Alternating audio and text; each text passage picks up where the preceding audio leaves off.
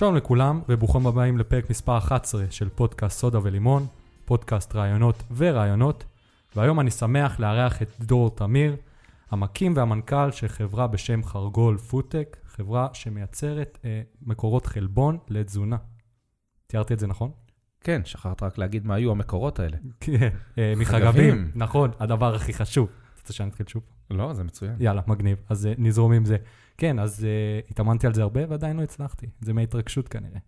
זה בסדר. Uh, אז קודם כל, באמת תודה רבה שבאת.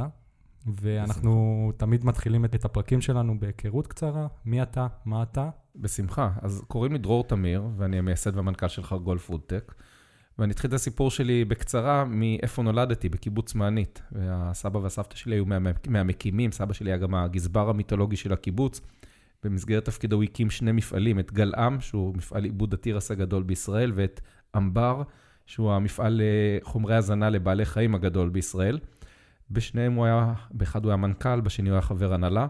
אז אפשר להבין שיש לי בדם קצת נושאים של תעשייה ומזון וחקלאות, אבל את הקרדיט אני אתן תמיד לסבתא שלי, שהיא הייתה מבשלת בקיבוץ, והייתה גוררת אותי בארבע בבוקר לשבור ביצים במטבח. אז זה החיבור האמיתי שלי לנושא המזון והתזונה. וב-15 שנים האחרונות אני יזם סדרתי בתחומי מזון ותזונה עם איזשהו passion לשפר את הבריאות של ילדים ומשפחות דרך תזונה טובה יותר. מדהים, מדהים. ציירת את זה בצורה מעולה. אז הדבר הראשון ש... גם אני התאמנתי מראש. כן? כן. כן, תמיד צריך להתאמן מראש לדברים כאלה, אין מה לעשות. לא משנה כמה פעמים עשית את זה. אכן. אה, אז בעצם, השאלה הראשונה שאני רוצה לשאול אותך, זה איך הכל התחיל, ולמה דווקא חגבים? אז אני אחזור לקיבוץ. כשהייתי ילד בקיבוץ, אז הסבים שלי סיפרו לי סיפורים על שנות ה-50.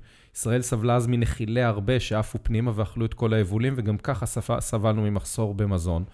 הם היו רצים לשדות עם סירים ומחבטות לעשות רעש ולהבריח את החגבים. והם היו רואים שיהודים תימנים ומרוקאים באים עם שקים ענקיים, אוספים את החגבים ואוכלים אותם. אז כילד מאוד קטן למדתי שחגבים זה מזון להרבה מאוד אנשים בעולם, והם אפילו כשרים. עכשיו אני ארוץ קדימה. שזה לא נראה לי הרבה יודעים שזה כשר.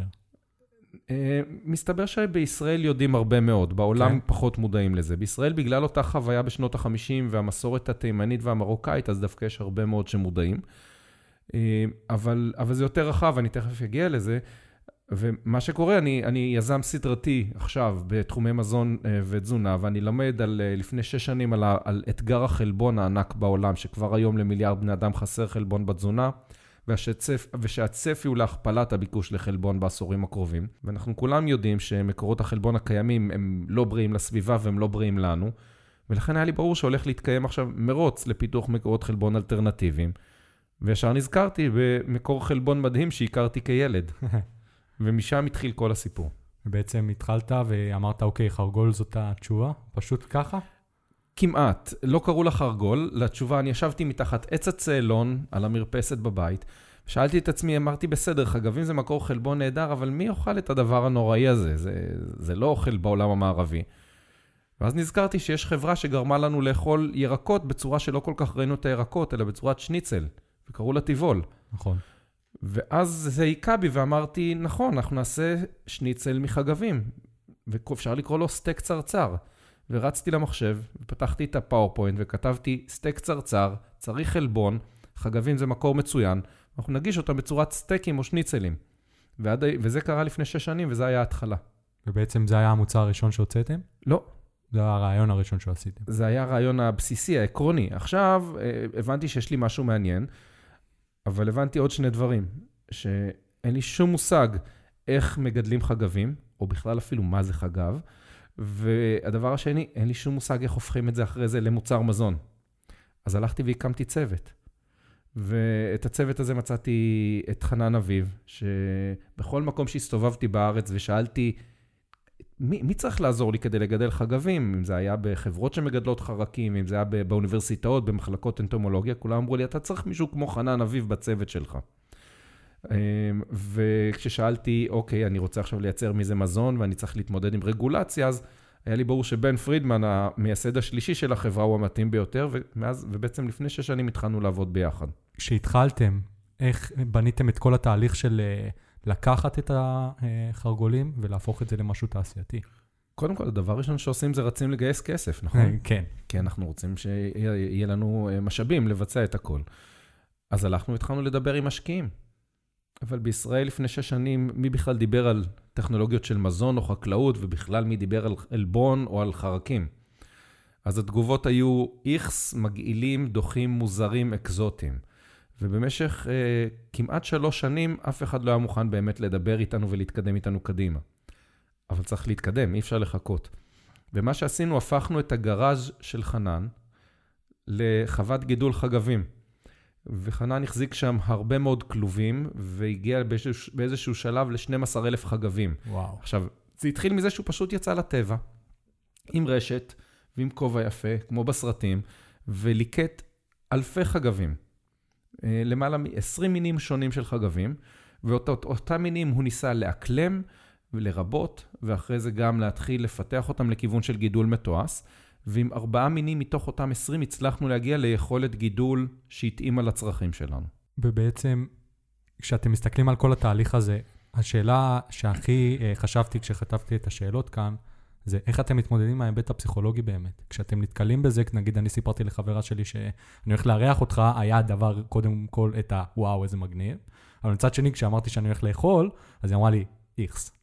איך עושים את זה? איך אתה גורם לבן אדם שבסופו של דבר אה, צריך את המקורות חלבון האלה, וזה מקור חלבון מעולה, איך אתה גורם לו לעשות את הסוויץ' הזה? אם זה שיווקי או משהו מעבר? בוא נתחיל קודם כל, איך אתה בכלל גורם לבן אדם להיכנס לחווה ולגדל חגבים? ניסית לדבר, כי לפני שהמוצר מגיע לצרכן, מישהו צריך לטפל בהם, להאכיל אותם, לקצור אותם וכולי. ניסית פעם לחשוב איך זה להיכנס uh, למתקן עם uh, שני מיליון חגבים? לא, ממש לא. תדמיין את זה, אני חושב שזה יותר קשה מלאכול אותם. אז uh, אני זוכר שתי חוויות ראשונות שהיו לי במיזם הזה. אחת, uh, בערך שלוש שנים אחרי שהתחלנו, uh, חנן uh, אמר שהגיע הזמן שהוא ייקח את החופשה הראשונה שלו, אחרי שלוש שנים של עבודה מאוד uh, קשה בפיתוח החגבים. זה אומר להאכיל אותם יום ולילה, יום אחרי יום, שבתות וחגים, וחנן עשה את זה באופן, בעצמו. והוא לקח חופש ראשון, והיה צריך מישהו שיחליף אותו בהאכלת חגבים, אז אני נסעתי להאכיל אותם. אני זוכר עד היום את הרגע שבו לקחתי את העשב, הכנסתי את היד לתוך הכלוב, וקפץ לי חגב על היד. אה, הפעם הבאה שאני זוכר את עצמי זה במרחק 300 מטר משם, אחרי ספרינט נוראי מרוב בהלה. אחרי זה חזרתי והתמודדתי והאכלתי אותם, אה, וחזרתי אחרי שבע שעות הביתה, ואשתי אמרה לי, אמרת שאתה נוסע לאיזה שעתיים שלוש להאכיל חגבים, עברו שבע שעות, מה עשית?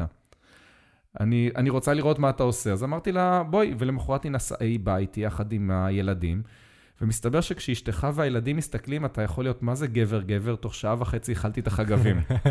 אתה אומר, זה יכול להיות uh, מקור uh, דרבון להרבה מאוד אנשים בעולם. בדיוק, אז ככה מתמודדים הפסיכולוגיה. אז הפתרון לזה זה לשים מצלמה, שאנשים ידעו שמסתכלים עליהם, אז הם יותר אמיצים. אז, אז זה דבר אחד. הדבר השני היה, אה, יחסית בשלב מוקדם בדרך, קיבלנו פנייה מ-CNN, שביקשו, שמעו על הרעיון וביקשו לצלם אותנו. אנחנו בדיוק באותו שבוע ערכנו ערב טעימות כדי ללמוד יותר טוב איך אנשים בעולם מקבלים את המזון הזה. הבאנו מישהי מאוגנדה והבאנו מישהו מיפן, ששם חגבים נחשבים מעדן. והכנו את החגבים בסגנון שהם אוהבים אותם, במתכונים יפנים ואוגנדים. אה, וזאת הייתה הפעם הראשונה בחיים שאכלתי חגב. אז ניסיתי לסדר כלילות והומור ושמחה ולהיראות קליל מול המצלמה. התמונות מספרות סיפור אחר של בעתה ופחד אימים. מהפנים שלך? מהפנים שלי כמובן, לא שלהם, הם נהנו מאוד ואכלו הרבה מאוד. אבל בהחלט יש פה אפק, אפקט פסיכולוגי מאוד קשה, במיוחד בעולם המערבי, לא רק בו. והדרך להתגבר עליו זה פשוט דרך הגשת המזון. אפשר להגיש אותם שלמים, אבל אז מעט מאוד אנשים יעיזו באמת uh, לגעת בהם. יש לזה יתרונות אחרים, נדבר על זה אחר כך, יתרונות שיווקיים, אבל הדרך האמיתית היא פשוט לשלב אותם כרכיב בתוך מוצרי מזון אחרים. כי כשאנחנו טוחנים אותם לאבקה... אף אחד לא יודע. כאילו, יודעים שכי כתוב, אבל זה לא בעיניים. יודע, אבל הוא לא רואה, והוא לא מריח, והוא לא שומע, והוא לא מבין מה יש שם. זה נראה כמו פלאפל, או המבורגר, או חטיף אנרגיה, או סוכריה. פשוטה מאוד, או סתם שייק חלבון מאוד נחמד שאפשר לשתות, אתה לא תוכל לזהות שיש שם חגבים בפנים. מדהים. ובעצם, מה, מה אמרת שהם היתרונות השיווקיים כשמסתכלים על זה אה, בפועל, כשאוכלים את זה כמו שהוא, raw? אז פה אני הולך לפי המשנה של גאי קוואסאקי מאפל. גאי קוואסאקי מאפל אמר, ההצלחה של אפל נובעת לא מזה שכולם אוהבים את המוצרים שלה, הוא אומר, זה ממש לא נכון.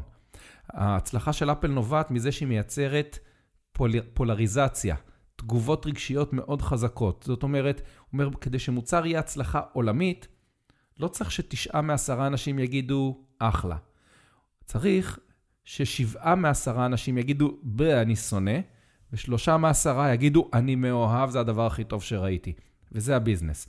אז אנחנו לקחנו את זה לקצה קצת יותר קיצוני מאפל, ואצלנו זה באמת, או שאנחנו מעוררים חלחלה נוראית אצל האנשים, או שאנחנו מייצרים התרגשות אדירה. אכלתי את החגב הראשון בחיים שלי. בשני המקרים יש דבר אחד שקורה, אף אחד לא שוכח אותנו. זאת הסיבה שאנחנו מסתובבים בחגבים השלמים, לייצר זכירות. יותר מזה, הצנצנת שיש לי פה, אם תשים לב, זה בעצם כרטיס הביקור שלי. וואו, מדהים. כשאני נותן כרטיס ביקור רגיל מקרטון, בערך אה, 30 שניות אחרי שנתתי אותו, הוא כבר לא רלוונטי יותר, הוא, הוא כנראה ימצא את דרכו לפח. הסיכוי שמישהו יסתכל עליו שוב וישתמש בו הוא פחות מ-1 ל-100. כשאני נותן את הצנצנת הזאת, ואני אשאיר לך אותה, אתה כנראה תראה אותה לעשרה אנשים שונים. כן, כבר יש לי גם באמת רשימה של חברים שירצו לטעום. אז, אז הנה, הוכחתי את הנקודה. כרטיס ביקור הכי מדהים והכי זול, מבחינת אפקטיביות, הוא הרבה יותר זול מחתיכת קרטון. כן, אז למי שלא יודע, בגלל שאין לכם פה דרך לראות, אז יש פה צנצנת מלאה בחרגולים אה, בשולחן, ואנחנו עוד מעט אה, נצלם את ה... אותי אוכל, וזה יהיה מאוד מעניין. אני מנסה להתנתק רגשית מהעובדה שיש כרגע אל תתנתק, ש... תחווה את הרגשות, זה הרגשות הכי פרימיטיביים שיש, כי כל, ה... כל המין האנושי אכל במקור חגבים. וואלה, זה לא ידעתי. אם תחשוב על זה, אנחנו מדברים הרבה על דיאטת פלאו, מה אכלנו לפני 70 אלף שנה. האדם הקדמון, נכון. האדם הקדמון. עם כל הכבוד להם, הם לא רצו וצעדו ממוטות ואיילות כל הזמן, זה נורא קשה.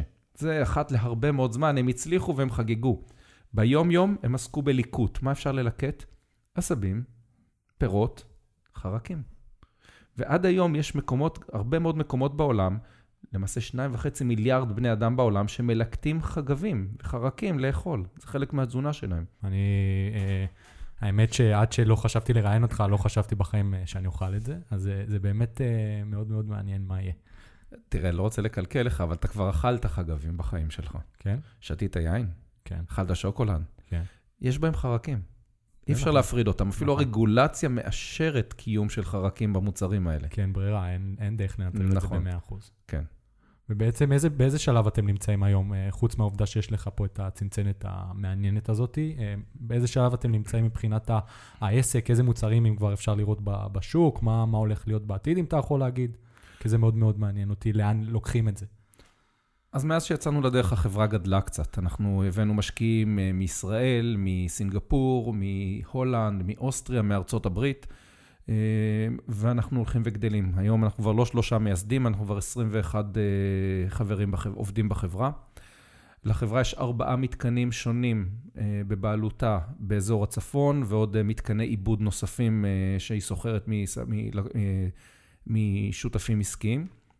ואנחנו מגדלים את החגבים בכמויות שהולכות וגדלות בכל חודש. את החגבים האלה אנחנו היום מאבדים לשני מוצרים עיקריים. אחד זה החגבים השלמים שנמצאים לפניך. תחילת הדרך, כמו שאמרתי, בעולם לא חשבנו שהחגבים השלמים הם מוצר, אבל ההתלהבות של שפים בארצות הברית ואירופה מהמוצר הזה היא כל כך גדולה, והביקוש כל כך גדול, שהתחלנו פשוט למכור חגבים שלמים. אתה אומר ששפים בארצות הברית מוכ... כאילו שמים את זה על הצלחת שלהם ולאנשים לא אכפת? לא רק שהם שמים על הצלחת, הם מוציאים מנות מהממות. וואו. סלט קיסר, שבמקום העוף שהופך אותו לבשרי, הם שמים חגבים. החגבים, גם מנת החלבון והם גם הקרוטונים, כי הם פריחים מאוד ואתה תגלה את זה עוד מעט. זאת דוגמה אחת, אבל יש עוד הרבה מאוד מנות שיצאו.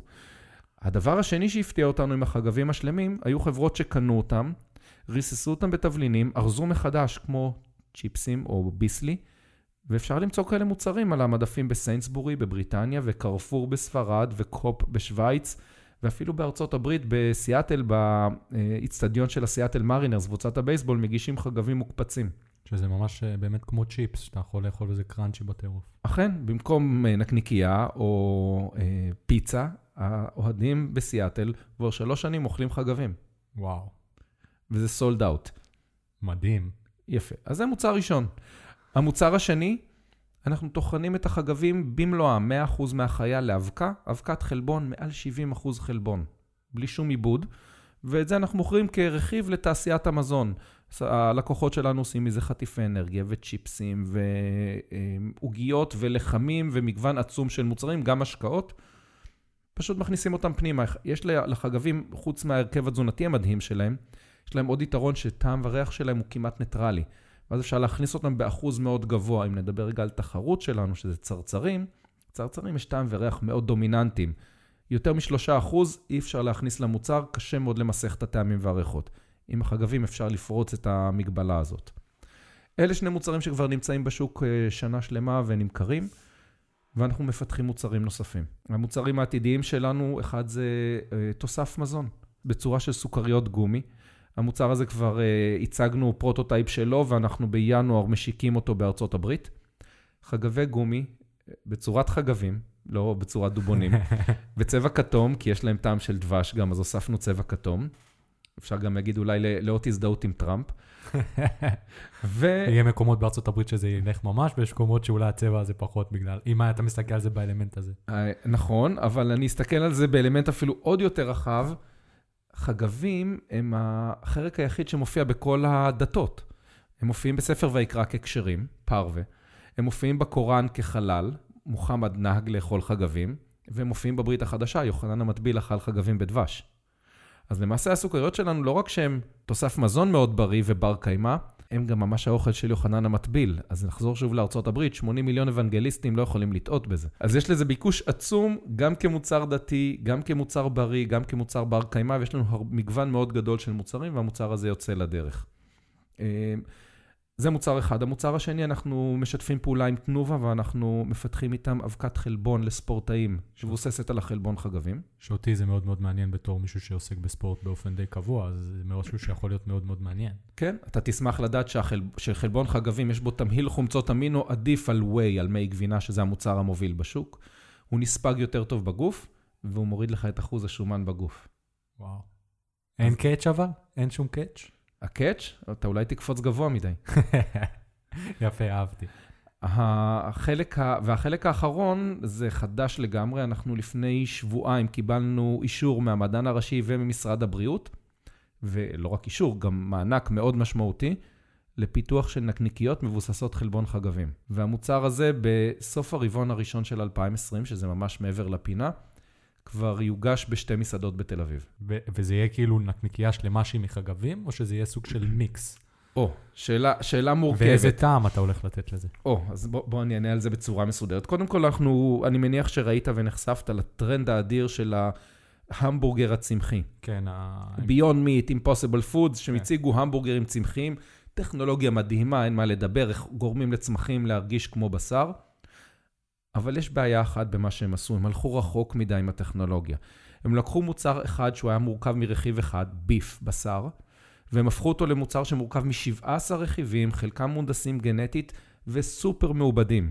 כלומר, הם הפכו את המוצר מקצת בריא או לא בריא למאוד לא בריא, ואפילו כנראה לא בר קיימא בגלל ההיקף של שרשרת, השרשרת הלוגיסטית.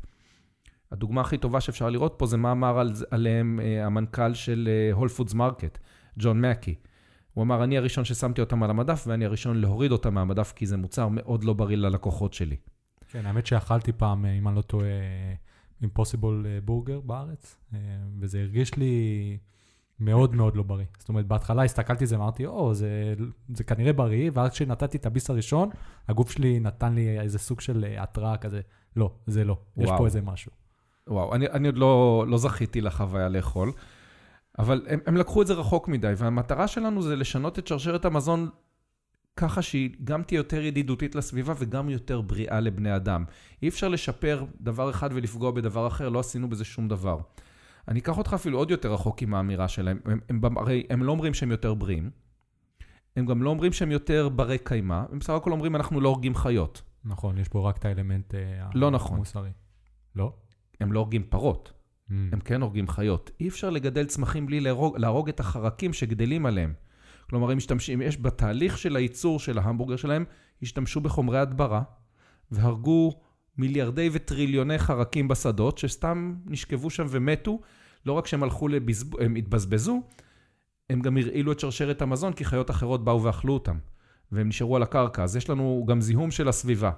התהליך שלנו, אנחנו לא הורגים חרקים כאלה שאנחנו לא משתמשים בהם, אנחנו משתמשים בהכל. אנחנו יותר ידידותיים לסביבה, ואפילו הדרך שאנחנו הורגים אותם, קוצרים אותם, יותר הומנית. זה לא סתם חומר הדברה שהורג אותם, אלא אנחנו עוקבים אחרי הנחיות של האיחוד האירופי למניעת צער לבעלי חיים, מורידים טמפרטורה, אלה יצורים דם קר, הם נרדמים, ורק אז מקפיאים אותם. אין סטרס בתהליך מבחינת החיה, זה גם משפר משמעותית את איכות המוצר. מהסיבה הזאת, יש טבעונים וצמחונים, לא כולם, אבל יש טבעונים וצמחונים שאוכלים את המוצרים שלנו. עכשיו אני אחזור למוצר אחרי כל ההקדמה לגבי הבריאות והקיימות. אז כשאנחנו מסתכלים בעצם על המוצר הסופי, על הנקניקייה או ההמבורגר, המטרה היא לא להגיע עכשיו עם טכנולוגיה מאוד מאוד מורכבת שתייצא, או הרבה מאוד עיבוד למוצר אה, שהוא כמו הנקניקייה או ההמבורגר היום. אנחנו בעצם לוקחים חלק מהבשר, אחוז מסוים מהבשר בנקניקייה, ומחליפים אותו בחלבון חגבים. קודם כל זה נותן בוסט חלבון, תוספת חלבון למוצר. דבר שני, זה מוסיף בריאות, זה מוריד את החלק הלא בריא ומוסיף מוצר הרבה יותר בריא. והדבר השלישי, זה הופך אותו גם להרבה יותר בר קיימא, כי אנחנו מקטינים את נתח הבשר. אפשר לצחוק ולהגיד, מיטלס מנדי אומרים בימי שני אל תאכלו בשר, זה בערך 17% להקטין את צריכת הבשר. אז אם אני אעשה מוצר עם 17% חלבון חגבים, אני כמו מיטלס מנדי, אפשר לצחוק על זה. אז, אז זה המוצר הראשון, ואנחנו ככל שנתקדם, אנחנו נשפר את היכולות שלנו לעלות גם ל-30% ו-50%, ועד 100% חלבון חגבים. המטרה היא בסופו של דבר כן לשמר את החוויה של המרקם, טעם, ריח שיש ללקוח. שמע, אין לי מילים. זו פעם ראשונה שאני באמת חושב על... אה, שבא לי אורח ואני חושב על ה, אה, מה שהוא מספר לי, וזה באמת uh, מטורף. זה, זה יכול להיות אחד הדברים הכי חשובים, כי כשאני מסתכל, אני וחברה שלי מאוד uh, חשוב לנו הנושא הזה של uh, באמת uh, בעלי חיים. Uh, אנחנו נמצאים בתהליך סוג של מנטלי לנסות להפוך לטבעונים uh, לאט-לאט, ואנחנו גם uh, מאוד מאוד חושבים על ההיבט של איכות הסביבה, שזה הרבה יותר חשוב לנו, זה משהו שאנחנו חושבים עליו כל הזמן. יש לנו בבית uh, יותר מפח מחזור אחד, בוא נגיד, יותר מפח אחד, כי יש גם פחי מחזור. אמ, וזה באמת באמת מדהים, כי אני חושב שהנושא הזה של הזיהום זה גם אחד מהדברים שזה יכול אה, לשנות אה, לחלוטין את, אה, את הצורה. אמ, נגיד במתקן כזה שאמרת שיש שני מיליון חגבים, מה הגודל שלו?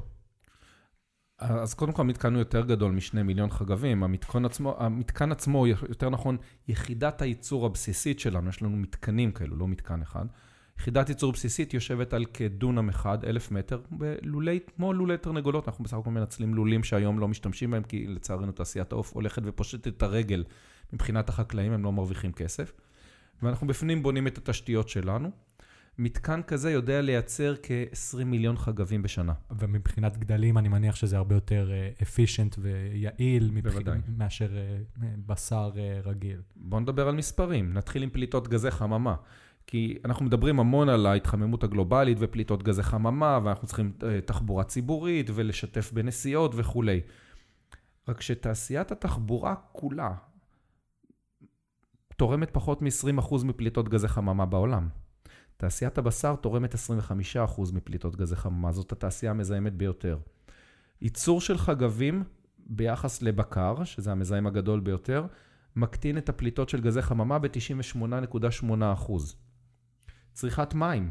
כדי לייצר קילו בשר אנחנו מבזבזים היום 2,000 ליטר מים.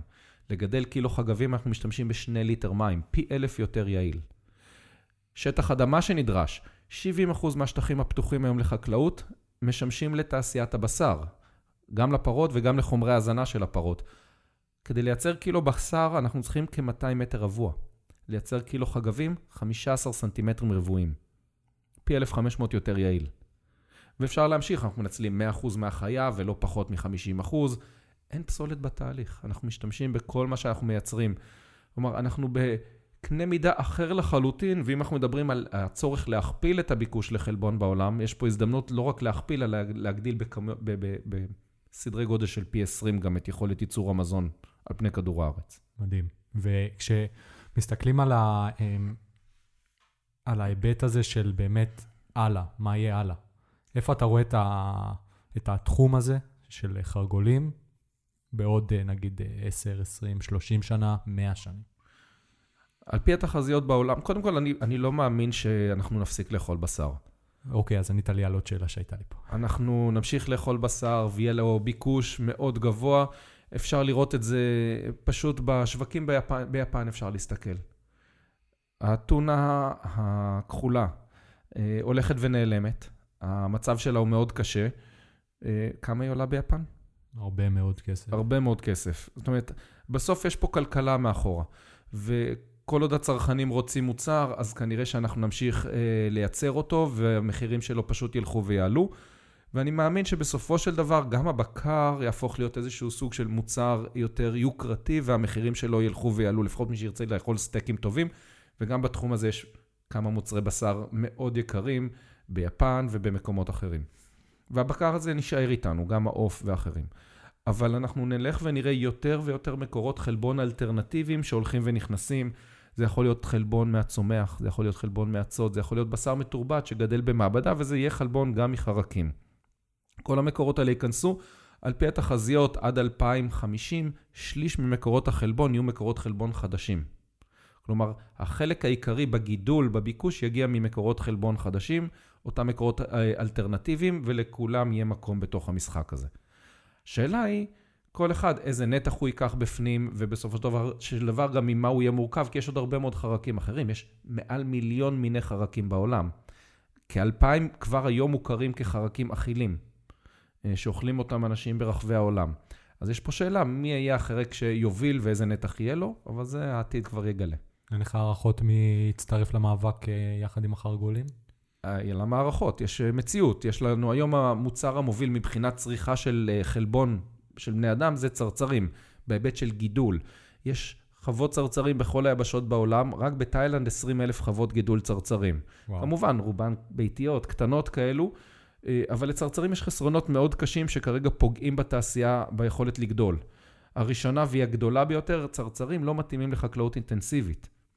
הם חיה אינדיבידואלית, כשמצופפים אותה בכמויות גדולות, יש לה פשוט נטייה למות. אז נכון, יש 20 אלף חוות קטנות בתאילנד, אבל חוות גדולות יש מעט מאוד, וגם הן מאבדות יבולים כל הזמן. אז יש פה בעיה בחיה. הזכרתי את הבעיה של הטעם והריח הדומיננטיים של הצרצרים, אז מאוד קשה לשלב אותם במוצרי מזון. אפשר להוסיף את ההרכב התזונתי הנחות שלהם ביחס לחגבים, 20% פחות חלבון, פי 3 יותר שומן רווי וכולסטרול. אז לחגבים יש פה יתרונות עצומים, והשאלה העיקרית זה מי יצליח לפתח את הטכנולוגיה לגדל גידול המוני ויעיל. עכשיו, מכיוון שאנחנו כל הזמן בקשר עם מגדלי צרצרים ויש לנו המון מידע על התעשייה, כבר היום, בהיקף היחסית עוד קטן שיש לנו פה בישראל, ועם העלויות של ישראל שהן מאוד גבוהות, אנחנו מתחרים יפה מאוד ראש בראש בעלות הגידול מול מגדלי הצרצרים. אבל המחקרים שלנו, שאנחנו כבר מתקדמים בהם הרבה יותר קדימה, מראים לנו איך אנחנו יכולים לשפר פי עשר את היעילות, או יותר נכון, איך לחתוך את עלות הגידול שלנו ב-90% בשלוש שנים הקרובות. אתה אומר שהסוד זה להיות הרבה יותר יעיל מאותם אה, אה, אנשים שעושים את זה בתאילנד וכל המקומות האלה. זה, זה הסוד שלכם, שאתם מצליחים לעשות את זה בצורה הרבה יותר יעילה, ומן הסתם זה הרבה יותר מפותח, אני מניח. מאשר אה, החבר'ה בתאילנד שעושים את זה בבית. יותר מורכב מזה. זה הרבה יותר מורכב רק מהעלות של הגידול. אנחנו מדברים על מוצר שהולך להיות רכיב לתעשיית מזון, הוא חייב להיות באיכות מאוד גבוהה, הוא חייב להיות אחיד כל השנה. כשאתה מגדל בחווה פתוחה ליד הבית שלך בתאילנד צרצרים ואתה נותן להם לאכול את הפסולת האורגנית הביתית שלך, זה נשמע נהדר מבחינה סביבתית, אבל יצא לך בכל מחזור צרצר אחר. הוא יגדל בקצב אחר, יהיה לו טעם אחר, יהיה לו הרכב תזונתי אחר, יהיה לו צבע אחר. לפעמים גם יהיו לך צרצרים אחרים. תעשיית המזון לא יכולה לעבוד ככה. אתה, כשאתה אוכל קטשופ או צ'יפס, אתה רוצה שיהיה לו את אותו טעם שאתה אוהב, זאת הסיבה שקנית את המוצר. אם הטעם משתנה כל פעם, היצרן מזון לא יצא עם המוצר הזה. נכון, אם אני לא טועה, אפילו לקטשופ היה את העניין עם הסוכר שהם שינו, וזה הוריד להם מכירות בצורה דרסטית. בדיוק. ולכן השיטה הזאת של חוות קטנות לא תעבוד, ועד שלא נמצא דרכים לעשות את זה אחיד כל השנה, וזה מה שאנחנו עושים בחרגול, זה לא רק הגידול ההמוני והיעיל, זה גם הגידול באיכות מאוד גבוהה וקבועה כל השנה. מה שאומר בעצם, אם אתה רגע אה, חושב על זה, זה לא רק שהחגבים שלנו גדלים בסביבה סגורה עם תנאים מבוקרים לאורך כל השנה, גם את המזון שלהם אנחנו מגדלים בצורה מבוקרת כל השנה, בסביבה סגורה לגמרי. מה הם אוכלים אגב? עשב. זה סוג מסוים? זה משהו שפיתחתם או זה... הם מאוד בררניים. בניגוד לתפיסה שחגבים באים ואוכלים את כל מה שיש בחוץ, אז במציאות, בייחוד בתנאי שבי, הם מאוד בררניים באוכל שלהם, ואנחנו מאכילים אותם בעשב חיטה. מדהים. כן. זה- זה גם בריא, אני חושב. גם... זה נחשב סופר פוד, לא? כן, אם אני לא טועה, היה לי מרצה, מרצה לכלכלה בתואר, שבא וכל פעם היה אומר שהסוד שלו להצלחה זה שכל יום הוא סוחט לעצמו אה, מין צ'ייסר של עשב חיטה כזה. טעמת פעם? לא, הוא, אבל הוא, גועל נפש. הוא אמר כל פעם שזה גועל נפש, אבל... אה, הצרצ... החגבים טעימים, טעימים הרבה יותר מעשב חיטה שהם אוכלים. דרך אגב, עשב חיטה, כשטוחנים אותו למיץ, הוא מאבד, ה- ה- ה- ה- הנוטריאנטים עצמם אה. מתפרקים, אה, והוא גם מאוד לא טעים. אז אה, אם אתה רוצה, תאכל כבר את החיטה עצמה, את הנבט עצמו הוא טעים בצורה שקשה להאמין. וואלה. יש, הם מאוד מתוק, מאוד טעים, ואפשר אה, לאכול אותה בצורה מרוכזת בתוך הגב. וואו. ובעצם, כשאתם מסתכלים הלאה מבחינת עוד מוצרים שהייתם רוצים לעשות, יש לכם רעיונות למה הייתם רוצים לעשות? שיתופי פעולה מעניינים? דברים שאתה יכול אה, להגיד? יש לנו מגוון עצום של מוצרים שאנחנו יכולים לפתח. האסטרטגיה שלנו, אנחנו מפתחים את המוצרים האלה, את כולם, בשיתוף פעולה עם חברות מזון מובילות, משתי סיבות. אחת, מיקוד עסקי. אנחנו מומחים בגידול חגבים, לא מומחים בפיתוח מוצרים, אז אנחנו מפתחים עם אנשי מקצוע מובילים. השנייה, שיווקית. אנחנו באמת צריכים להתמודד עם היאק פקטור בעולם המערבי. הרבה יותר קל לעשות את זה כשיש לך גב של איזה נסטלה קטנה מאחוריך, ולא אתה לבד בחרגול בא לחנך את השוק. אז אנחנו בכל מוצר מוצאים את השחקנים הגדולים ביותר, ואיתם אנחנו עובדים. אז אני יכול להזכיר את נסטלה שכבר אמרתי, וגלנבי העולמית, וקוקה קולה, ועוד הרבה מאוד חברות שאנחנו כבר בשיחות ואפילו בפיילוטים אה, לפיתוח של מגוון מוצרים. איזה? העתיד יגלה. העתיד יגלה. מדהים. אבל אה, תן לדמיון להשתולל, בעצם בכל מוצר אתה יכול... ותלך הרבה יותר רחוק מזה. ואתה יכול להכניס את זה לכל מוצר בעצם. אכן, אני, אני אתן דוגמה, אחת שכרגע לא התממשה. החברה הגדולה ביותר בעולם בתחום השקעות האלכוהול נקראת דיאג'יו. אה, מותגים מאוד מוכרים יש להם, כמו ג'וני ווקר ובירה גינס ואחרים. והם הגיעו לישראל לפני למעלה משנתיים וביקשו להיפגש איתנו. אה, פגשתי אותם בתל אביב בתשע בבוקר, ופתחתי את המצגת ב-Welcome to Johnny Hopper. והם היו מזועזעים ולא הבינו מה אני רוצה, אבל בסוף הפגישה הם הסבירו לי מה הם רוצים. הם בוחנים אפשרות להוסיף את החלבון חגבים לבירה גינס. וואו. אז אמרת, יכול זה- להיכנס לכל מוצר, אז אתה יודע מה? לכל מוצר. לגמרי, כי גינס זה בירה מתוך מישהו שמאוד אוהב גינס, זה, זה סוג של אה, קדוש, אי אפשר לגעת בזה. בדיוק, ובגלל זה אני חייב להגיד שאני מסתכל על זה, אני אומר, אה, שאני הולך לשתות לי איזה בירה טובה, בוא תן לי ליהנות מהחיים ולשתות בירה, עזוב אותי לדבר עכשיו על בריאות וסביבה וכולי, אל תכניס לי את החגבים פנימה. אבל אבל, אבל, אבל להראות שהשוק באמת הולך לשם, יש כבר בירות מבוססות חרקים בעולם, ויש כל מיני מיצים, מיץ אננס ומיץ תפוזים מועשרים בחלבון חרקים, כבר יש מוצרים כאלה בעולם. מטורף. אה, טוב, תראה, אני חייב לומר שאנחנו עוד שנייה אה, עוברים את ה-40 דקות, ואני מאוד רוצה לטעום, אז אה, נראה לי שהאמת, הצלחת לענות אה, בעצמך על כל השאלות שהיו לי. אה, בצורה די מטורפת. יש לי פה את עוד החלק של השאלות הכלליות, שזה בעצם יכול לתת עוד קצת נקודות אה, אור אה, גם עליך וגם בכללי על אה, מה שאתה עושה, אה, ואני אשמח שנעבור לחלק הזה. בשמחה. ועוד מעט נטעם את החרגולים. דרך אגב, אם אני לא מצליח לענות לשאלות, אז אנחנו פשוט פותחים קופסת חגבים, כבר נותנים מענה להכל. מדהים, כן, גם אני חייב לומר ששוב פעם, סיפרתי את זה בפרק הקודם, חברה שלי כל הזמן מתעצמנת עליי שאני שוכח להביא חי- אה, כיבוד. ואז אמרתי, הפעם זכרתי, אבל אמרתי, הפעם הוא הביא את הכיבוד, אז זה באמת... אה, רגע, הוא מוציא משהו... אה, לא, יש, יש, יש מספיק לכולם. וואו. אני... הת- התיק מלא. מדהים, מדהים. בדיוק יש לי חבר שהוא בא ביום אה, שישי לארץ, לא, עוד יומיים הוא מגיע לארץ, והוא מספרד, ואנחנו חברי ילדות, והוא היה ילד שתמיד היו צוחקים עליו בבית ספר שהוא היה אוכל אה, דברים מוזרים, אז הוא מישהו שאני מאוד ארצה לראות אותו אוכל את זה. תגיד לו שיש לך סלטה מונטה בשבילו. מדהים, אתה כבר יודע את, המשמו, את המילה בכל אה, שפה. בוודאי, מאינגו ביפן, בללנג באינדונזיה, אנסננה באוגנדה, ג'רד בערב הסעודית, צ'פולינס במקסיקו, ואפשר להמשיך. מדהים. אה, אה, חגבים הם מעדן. מה שאמרתי זה לא השם של חגב רק בשפה, זה השם של המעדן עצמו באותן מדינות. לא, בחיים לא חשבתי שיהיה כל כך הרבה מה לדבר על חגבים, זה מדהים. אה, יש עוד הרבה, עוד לא, לא הגענו להכל. אפשר לחזור רגע לפני תקופת הדינוזאורים, כי הם היו כבר. הם למעלה מ-300 מיליון שנה קיימים על פני כדור הארץ. יש מאובנים של חגבים ל-300 מיליון שנה. וואו. והמדהים, כשאתה תפתח את המאובן, אתה יכול לחפש את זה ברשת, הם נראים אותו דבר. זאת אומרת, הם לא השתנו בשום צורה. הם השתנו בדבר אחד. עיקרי. הם uh, יותר קטנים היום. לפני, ב, לפני 300 מיליון שנה, אחוז רמות החמצן באטמוספירה היו הרבה יותר גבוהות. מכיוון שמערכת הנשימה של החרקים היא דרך הגוף, דרך הקוטיקולה, השלד החיצוני שלהם, היכולת שלהם להיות יותר גדולים מושפעת מהיכולת ספיגה של החמצן. כיוון שהיו אה, אחוזי חמצן הרבה יותר גבוהים, אז באטמוספירה החרקים הגיעו לגדלים עצומים. יש מאובנים של עקרבים ושפיריות שהגיעו לגדלים של מטר וחצי ושניים. וואו. אז אם היום אסור להעיף רחפנים בעולם, תאר לך שפירית של שני מטר נוחתת לידך. וזה חומר להרבה מאוד ציוטים של מאזינים, נראה לי יהיה ב- בלילה. אכן, זאת הסיבה שהיינו צריכים בינינו לבינם איזה חבורת דינוזאורים ענקית שתעשה, תנקה את הסביבה. כן, כמה אה, מאות מיליוני שנים שישנו את המצב. כן. מגניב. אה, אז יאללה, בוא נעבור לשאלות הכלליות. שאלה ראשונה, אם לא היית עוסק במה שאתה עושה היום, בשום צורה, לא קשור לפודטק, לא קשור לכלום. אה, מה אתה חושב שהיית רוצה לעשות? להיות יזם. מאוד פשוט. אני יזם בנשמתי, אני, מאז שאני זוכר את עצמי, כל היום חושב על אה, איזה דברים אני יכול לעשות ולהמציא. אה, והדבר היחיד שמנע ממני להתחיל עם זה בגיל אפס, זה היה פשוט לקום ולעשות. אז היום אני קם ועושה כשאני מאמין במוצר כלשהו. אני גם מאוד מאוד מתחבר לעשייה שעושה טוב לאנשים אחרים ולסביבה. אז אני, לא משנה אם זה יהיה חגבים או מוצר אחר, אני אמצא לעסוק במשהו שיעשה טוב לסביבה.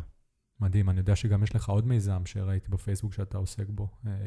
היה לי, היום אשתי זאת שמובילה אותו, אני לא יכול לעשות עוד מיזם תוך כדי. כן. אני גם ככה ב-500 אחוזי משרה, אבל זה מיזם, המיזם הקודם שממנו חרגון נולדה, אה, קוראים לו Plate My Meal, והוא עוסק במניעת השמנה.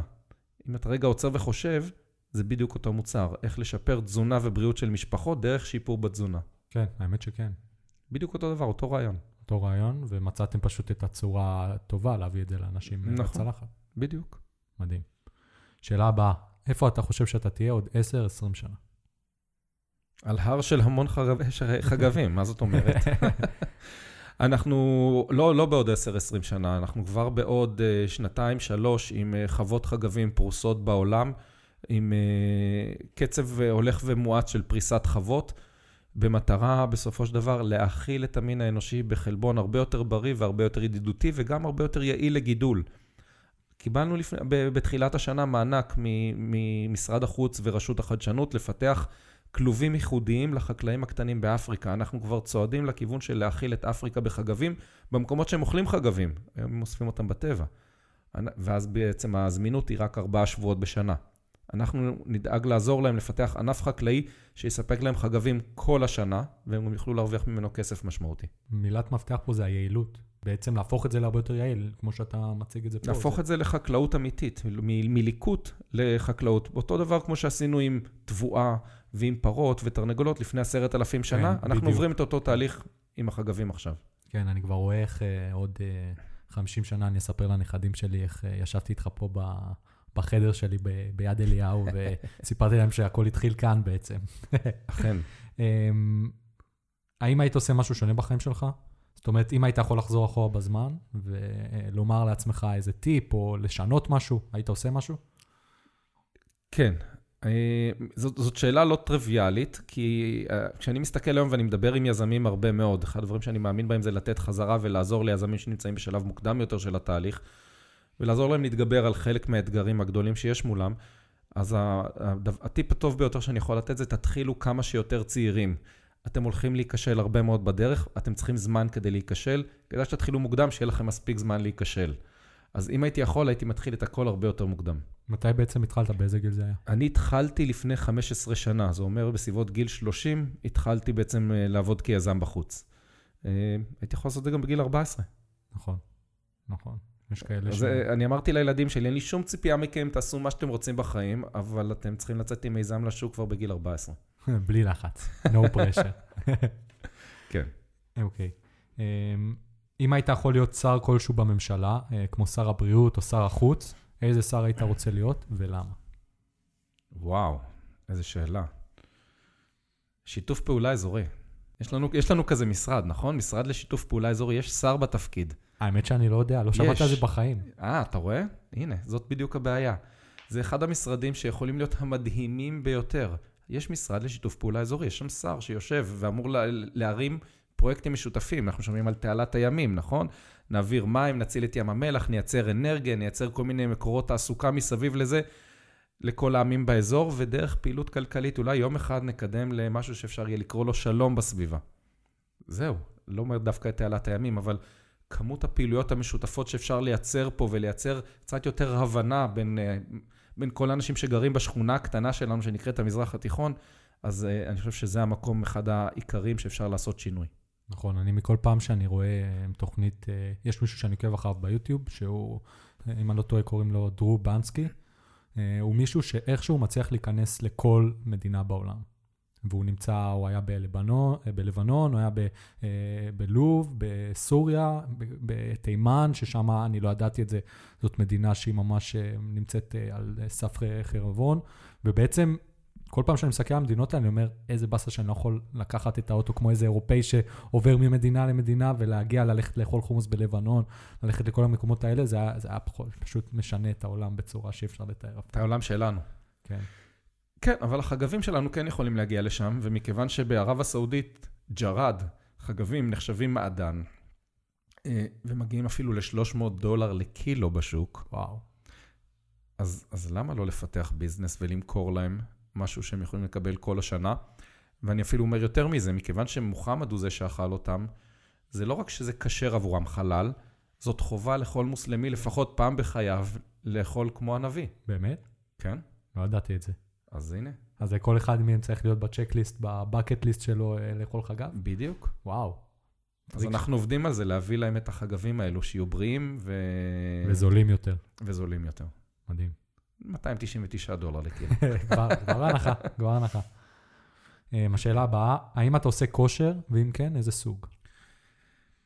אוי, שאלה כואבת. אני הייתי בנבחרת ישראל באתלטיקה. אני אפילו עדיין מחזיק uh, בשיא ישראל לנוער בריצה בשליחים ב-4 כפול 800 מטר. וואו. Uh, משנת 91 הסיר הזה לא נשבר. Uh, ואני רצתי מרתונים גם בחיי, אבל המחויבות בשש שנים האחרונות לחרגול פשוט לא מאפשרת לי להתאמן. אני מגיע ל-20 שעות עבודה ביום, אז מה שנשאר לי זה קצת לישון. אני מאוד מאוד מאוד רוצה לחזור לרוץ, ריצות ארוכות, זאת אהבה שלי, זה הדבר שמפעיל לי את המוח בצורה הכי טובה. מדהים, אני גם מאוד אוהב ריצות, אה, וזה באמת אחד הדברים הטובים שאפשר לעשות. אכן. אני לא יודע, רק מי שרץ ריצות ארוכות יודע שאני יכול לספר על זה לבגרויות בפיזיקה, חמש יחידות, מתמטיקה, חמש יחידות. את התרגילים הכי קשים פותרים באמצע הריצה בעל פה. זה מדהים, פשוט הראש עובד אחרת בזמן הריצה. כן, אני מצליח להגיע להרבה מאוד תובנות. אני חושב שהפודקאסט הזה, הרעיון אליו נולד תוך כדי ריצה. אם אני לא טועה, זה ממש התחיל ככה. לגמרי. כן. שאלה שאני חושב עליה עכשיו, ואני אשמח להוסיף אותה אחרי זה לשאלות הכלליות, בתור מישהו שעוסק uh, בתחום שהוא מאוד, uh, להיות יזם, זה תחום שהוא שואב ממך הרבה מאוד uh, אנרגיה. איך אתה עושה את השילוב uh, של uh, uh, עסקים ומשפחה? איך אתה מצליח לעשות, אם יש לך איזה טיפ לאנשים שרוצים לעשות את זה גם, או אנשים שהם עמוסים בעבודה והם רוצים להצליח לשלב, האם אתה... ואתה יכול גם להגיד שאתה לא מצליח, ואז זה, זה יהיה גם אה, סוג של תובנה. אני יכול להגיד שמצד אחד אני מאוד מצליח, אני מאוד מנסה לערב את המשפחה בתוך הפעילות הזאת, לקחת אותם לאירועים, לתת להם להרגיש שהם חלק מהפעילות ולנסות כמה שאפשר לשלב. אה, אם, אם אתה תסתכל קצת ביוטיוב, אתה תראה שבלא מעט ראיונות שמראיינים אותי, מי שמדגים בסוף איך אוכלים את החגבים זה הבן שלי. ויש גם את אשתי, ושני הבנים ואשתי כבר אכלו, והתינוקת הקטנה שהיא בת חצי שנה עוד לא הדגימה, אבל גם היא תגיע לזה. אז, אז הם, הם מעורבים והם בפנים, אה, ואני מנסה להיות מאוד מעורב ולשלב את החיים שלי, המאוד מטורפים, יחד עם החיים שלהם, אה, כמה שאפשר. וכן, הייתי רוצה הרבה יותר זמן עם המשפחה ממה שיש היום. אשת, אשתי בטוח הייתה אומרת את זה עכשיו, שהגיע הזמן. כן, האמת שיצרתי איתך קשר אה, דרך אשתך. נכון. יש לי אותה דרך, בפייסבוק, אה, דרך עבודה קודמת, פשוט שלחתי לה הודעה. וזה אחד מהדברים שאני גם רוצה להגיד למאזינים. העובדה, כולם שואלים אותי איך אני מביא אה, אנשים שידברו, אה, ויהיו אורחים בפודקאסט, פשוט שולח הודעה. עד עכשיו זה הצליח לי בצורה די טובה. באופן מפתיע אנשים אוהבים לתקשר. כן, ואנשים גם אוהבים לדבר על עצמם, זה גם מאוד חשוב ששמתי לב. טוב, על זה אנחנו אומרים שהסיבה היחידה שיהודים מקשיבים בשיחה זה כדי לדעת מתי תורם לדבר שוב. בדיוק. בדיוק. שאלה הבאה, אה, האם יש לך המלצה פודקאסט אה, שאתה אוהב, ספר, שיר, סרט, כל דבר שאתה חושב שהמאזינים יכולים אה, לקחת ממנו משהו? להמליץ על איזושהי יצירה? מה שאתה רוצה. תראה, אני הייתי מצ... ממליץ על החגה והנמלה, סיפור נפלא, אבל... אמ, אחד הדברים שלי מאוד עוזרים ברגעים קשים זה בעיקר אה, מוזיקה, קצת לנקות את הראש, קצת להקשיב אה, למילים. אמ, אני חושב שאחד הדברים היפים, אני הייתי לוקח את, אה, את פינק פלויד כהמלצה, למרות שאהוב עליי דווקא זה מרק נופלר והדייר סטרייטס, אבל פינק פלויד ו... תקשיבו לשיר טיים, תקראו טוב את המילים, אולי זה יגרום לכם אחרי זה לקום, לצאת, לעשות משהו כן, עם עצמכם. כן, האמת שאני גם, אה, אבא שלי, כשהייתי קטן, הוא נתן לי להאזין לפינק פלויד ולד זפלין, ולא לשירים אה, של ילדים, ובאמת, המילים של טיים זה מילים מדהימות, אה, שגורמות לך באמת לקום ולעשות משהו עם עצמך. כל פעם שאתם רואים את השמש, אתם מבינים שאתם במרוץ, שכדאי שתסתכלו כן. מסביב מה קורה. The sun is the same in a relative way, but you're older. זה ה... בדיוק. כן. Uh, טוב, uh, האמת שדרך מדהימה לסיים את הפודקאסט, uh, עם ציטוט כזה מדהים. Uh, אני חייב לומר שזה הפרק שהכי חיכיתי לו עד עכשיו, מהרגע שהבנתי שאני באמת הולך לעשות אותו. Uh, זה התחיל מזה ששלחתי הודעה ו- וזה הצליח. Uh, אני רוצה להודות לך שהגעת. בשמחה. Uh, במיוחד שאני יודע עד כמה אתה לחוץ ו- ועמוס בדברים שהם פשוט uh, מדהימים. Uh, מי ש... Uh, השיחה, הקביעה שלנו של... Uh, של הפודקאסט, איך אה, קבענו תאריך, זה פשוט היה שדיברתי איתו, והוא אמר לא, אני פה אני בלונדון, פה אני ב, עם uh, חברה כזאת, פה אני עם חברה כזאת, וזה פשוט, uh, הוא אמר לי את התאריך הזה, אמרתי, יאללה, בוא נעשה את זה פה. לא, אנחנו קבענו לאתמול, ואני ביטלתי ברגע האחרון. נכון, נכון. כן, פחדתי שהתקשרת, אמרתי, שיט, הנה הוא מבטל לי והלך הכל, אבל אמרת לי יום אחרי והייתי מאוד שמח. כן, לצערי אני לא יכול לספר מה אתמול, אבל בעוד חודש כולם ידעו. מדהים, אז אני ממליץ לכולם לעקוב. יש דרך שאפשר אה, לעקוב אחרי הפעילות שלכם בצורה יותר... אה, מאוד פשוט, מחפשים את חרגול בעברית או באנגלית, יש לנו מדיה חברתית מאוד פעילה, פייסבוק, טוויטר, אינסטגרם, לינקדאין, ערוץ יוטיוב, אה, ואנחנו נעשה עוד הרבה רעש בשנים הקרובות. כן, לגמרי, אני באמת מרגיש שאתם צריכים לעשות רעש שכולם ישמעו אתכם, זה פשוט מדהים לכולם. זהו, כי חושבים שהחגבים עושים הרבה מאוד רעש, אבל לא, זה הצרצרים, החגבים נורא שקטים. כן? כן. אתה נכנס לשתי מיליון אה, לכלוב? שקט לגמרי. וואו, זה מלחיץ. וגם זה מריח טוב. כן? בטח, כמו להיכנס לחממה של ירק. מדהים. מדהים. אז uh, יש עוד משהו שאתה רוצה להוסיף לפני שאנחנו מסיימים? אני חושב שהגיע הזמן לטעום. כן, אז קודם כל, שתדעו, uh, עכשיו אני הולך uh, לאכול uh, כמה חרגולים, אני הולך לצלם את זה במצלמה שלי, לעלות לערוץ יוטיוב שלי, יהיה קישור ואתם מוזמנים. המלצה, שאתה לועס קרוב למיקרופון שישמעו. כן, אני אעשה את זה. זה קריספי. כן, אני אעשה את זה. מדהים. אה, אז אה, תודה, תודה רבה לך, דרור, שבאת. בשמחה. אני רוצה להודות לכל המאזינים שהקשבתם והאזנתם. באמת פרק מאוד מאוד מיוחד אה, וקצת שונה מבדרך כלל. יש לי עוד כמה תוכניות לפרקים מאוד מאוד מעניינים בהמשך. כמו שאמרתי, כל פעם זה יהיה פרק עם אורח אחר, נושאים שונים, אין קו ואין חוקים, אה, כל מה שמעניין. ואתם מוזמנים לעקוב אחרינו במדיות החברתיות, אה, יש עמוד אה, פייסבוק שלאט לאט מתפתח, אתר אינטרנט, ואם, יש, ואם אהבתם את מה ששמעתם, מוזמנים להמליץ לחברים שלכם, ואם אתם מעניינים בעצמכם, מוזמנים לדבר איתי בפרטי, ואולי תבואו להתארח גם. אז תודה רבה, תתחילו לאכול חרגולים, כי זה ממש ממש בריא, וזה בעצם העתיד של העולם. ונתראה בפרק הבא, ביי.